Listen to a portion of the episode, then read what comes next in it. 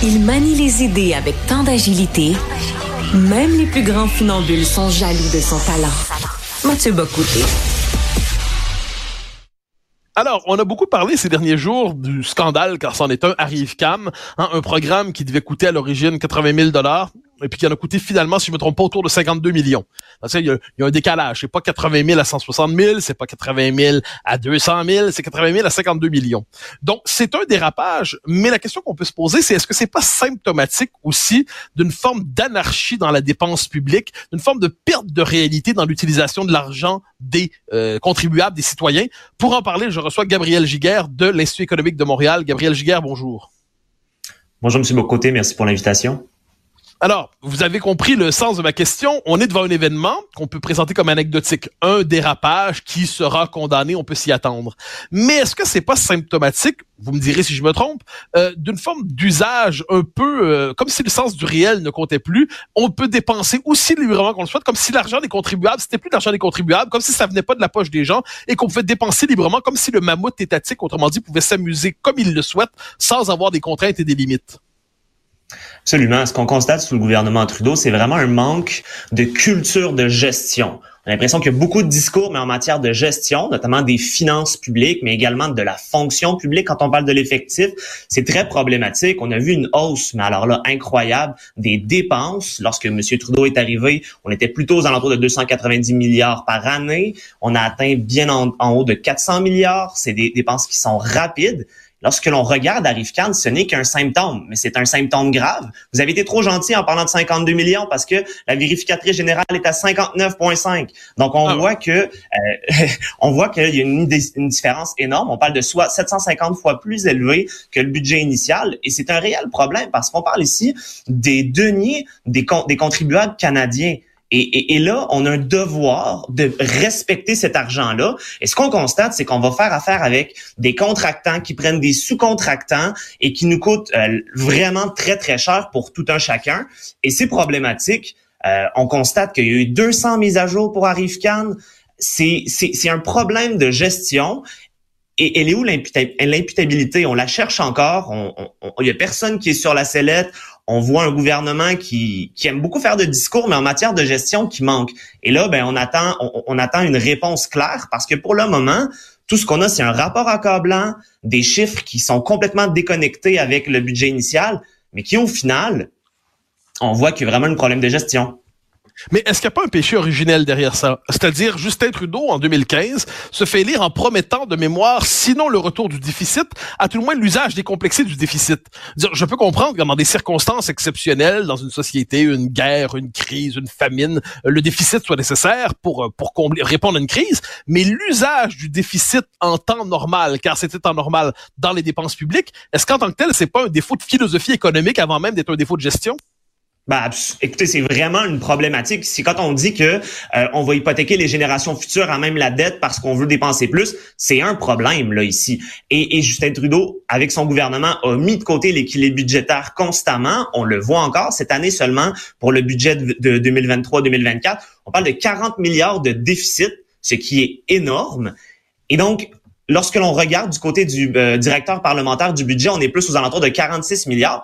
Ça, c'est de l'argent qui va devoir être payé, du service sur la dette. Donc, quand on s'endette, il y a des intérêts sur celle-ci. On va payer ça, surtout nos générations futures. La dette, elle a explosé. La fonction publique, l'effet, quand on pense à la, l'effectif de la fonction publique, là, M. Trudeau est arrivé au pouvoir, on avait environ deux cent cinquante-sept mille fonctionnaires. Aujourd'hui, huit ans plus tard, on est environ à cent mille de plus.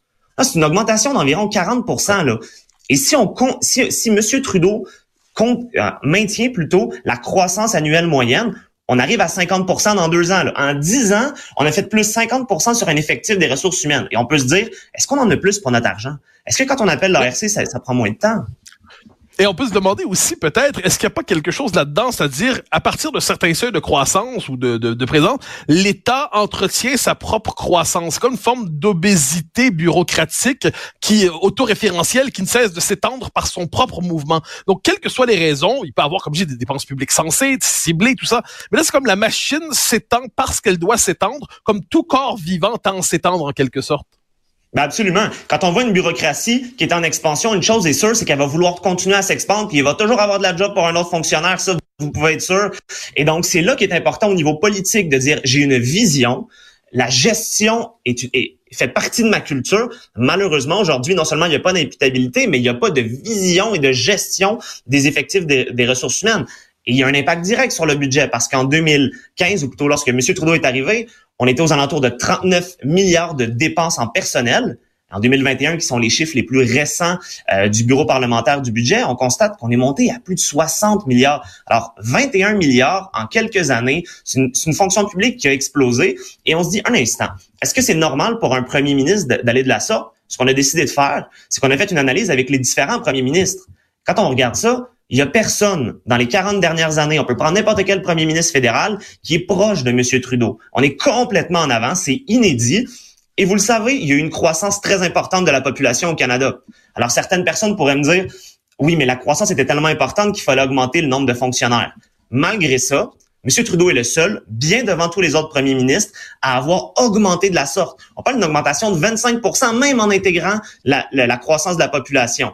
Donc, on est vraiment dans une dynamique déconnectée. Et c'est important qu'il y ait une culture de la gestion. ArriveCan est un symptôme, mais ce disons que c'est un arbre qui cache la forêt, qui est le manque de gestion complète du gouvernement au pouvoir. Alors, imaginons, imaginons qu'on se dise l'obésité bureaucratique de l'État est un vrai problème, la dette est un problème, le déficit est un problème. Euh, j'ai l'impression, si on regarde l'histoire des quarante ou cinquante dernières années en Occident, à la rigueur, on était capable de ralentir la croissance des dépenses, à la rigueur, on était capable de les réallouer, les, les redistribuer, mais fondamentalement, on n'a pas vraiment connu de moment de régression de la taille de la bête étatique, de la bête bureaucratique. Peut-être sous Thatcher, peut-être sous Reagan, pour le meilleur et pour le pire dans ces cas. Donc, la question, c'est est-ce que dans votre esprit, il est possible, si un gouvernement le souhaitait, d'engager un programme de, on pourrait dire, de, de, de réduction significative de la taille de l'État fédéral dans les circonstances? C'est-à-dire pas simplement mieux gérer, mais gérer une bête moins grosse, gérer la, la décroissance de la bête, en fait. Ben d'abord, c'est non seulement possible, mais on pense que c'est absolument souhaitable. D'abord, regardons le Canada. Ce qui s'est passé au tournant des années deux mille, fin des années quatre-vingt-dix, sous Chrétien, c'est que Chrétien, essentiellement, arrive au pouvoir et, et, et hérite d'une grande fonction publique. Il voit que, ben, il y a des déficits importants et il doit avoir, en quelque sorte, du ménage en matière de fonction publique. Euh, l'expression est peut-être un peu crue, mais c'est la réalité. Et donc, réduit de façon importante le nombre de fonctionnaires. On parle de trente à quarante mille fonctionnaires. Et l'État continue à bien aller. On a des, des, des, des baisses, en fait, en matière de déficit, en matière de dépenses. Et c'est important d'avoir une attitude comme ça, d'autant plus qu'en une augmentation de cent mille fonctionnaires en huit ans, il doit bien en avoir certains, quelques-uns, quelques milliers, voire quelques dizaines de milliers, euh, qui sont pas absolument essentiels à, à, à la mission de l'État, parce que c'est ce qu'il faut toujours comprendre, c'est que l'État est là pour servir le citoyen, pas là pour donner des emplois, pour donner des emplois. Donc, si c'est pas optimal d'avoir autant de personnes, ce qui, d'après nous, est évident, parce que d'augmenter euh, de cent mille, euh, de cent mille fonctionnaires euh, très, très rapidement, On, on, on se doute bien que c'est pas la façon la plus optimale et donc il faut arriver à un point où on se dit, écoutez, on a une volonté politique de faire une révision des postes et de mettre de l'avant un programme de révision intégrale de l'ensemble des ministères et des organismes fédéraux pour s'assurer justement qu'il y ait une optimisation et ça va passer par une réduction de l'effectif assurément, en plus d'une bonne gestion, mais on pense qu'une bonne gestion est va nécessairement de pair avec une réduction des effectifs aujourd'hui parce que là, l'explosion est beaucoup trop importante puis une augmentation de cinquante pour cent en dix ans, c'est simplement pas soutenable et souhaitable. Alors, il nous reste à peu près une minute. Question presque de sociologie. Est-ce qu'on n'est pas devant une forme de lutte des classes vue de droite? C'est-à-dire, je m'explique, une, une classe bureaucratique qui s'étend et qui ne peut croître qu'en vampirisant et ponctionnant les ressources de ceux qui ne dépendent pas du secteur étatique. Est-ce qu'on n'est pas devant une, une forme de conflit qu'on n'a pas l'habitude de présenter comme tel, mais ça ressemble quand même un peu à notamment deux catégories de la population qui vivent l'une aux dépens de l'autre? C'est intéressant comme vision. Euh, je vous dirais que actuellement, c'est pas seulement le gouvernement fédéral. Il y a le gouvernement fédéral clairement qui a fait exploser euh, son effectif euh, de la fonction publique. Par contre, c'est le public en général. Vous l'avez dit, il y a aussi le, les, le provincial, le municipal. Lorsqu'on regarde ça depuis le février deux mille vingt, il y a une explosion beaucoup plus rapide en proportion euh, au niveau du public que du privé dans la création d'emplois. Alors là, on se pose une question. Et effectivement, chaque poste public qui est pas nécessaire, coûte d'abord plus cher aux contribuables. Ensuite de ça, vient, comme vous dites, vampiriser ou plutôt vient drainer le bassin de travailleurs potentiels pour le secteur privé, un secteur qui, disons-le, est devant une rareté de main-d'œuvre. Alors là, il faut simplement se poser la question, comment peut-on optimiser les ressources humaines au niveau du public. Encore une fois, l'objectif, c'est de servir le citoyen, c'est pas de donner des emplois. Le privé est là pour donner de très bons emplois. Et, et, et après, avoir une vision comme ça, ben ça va nous permettre par la suite d'avoir une meilleure réallocation des ressources et pas simplement d'avoir un secteur public ventripotent. Gabriel Giguère de l'Institut économique de Montréal, merci pour votre passage à Cube. Merci à vous.